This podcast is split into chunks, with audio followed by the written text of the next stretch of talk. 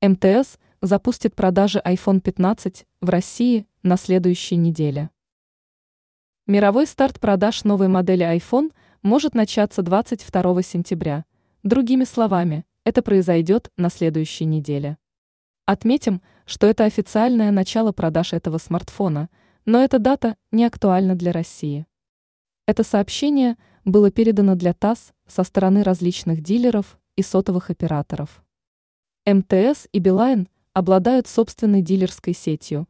Ожидается, что реализация новой линии привлечет достаточно большое количество покупателей.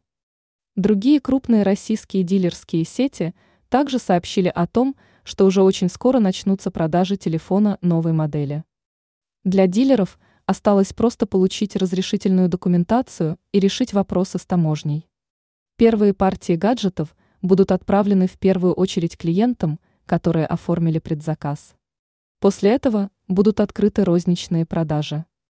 Примерная стоимость нового айфона составит 125-190 тысяч российских рублей.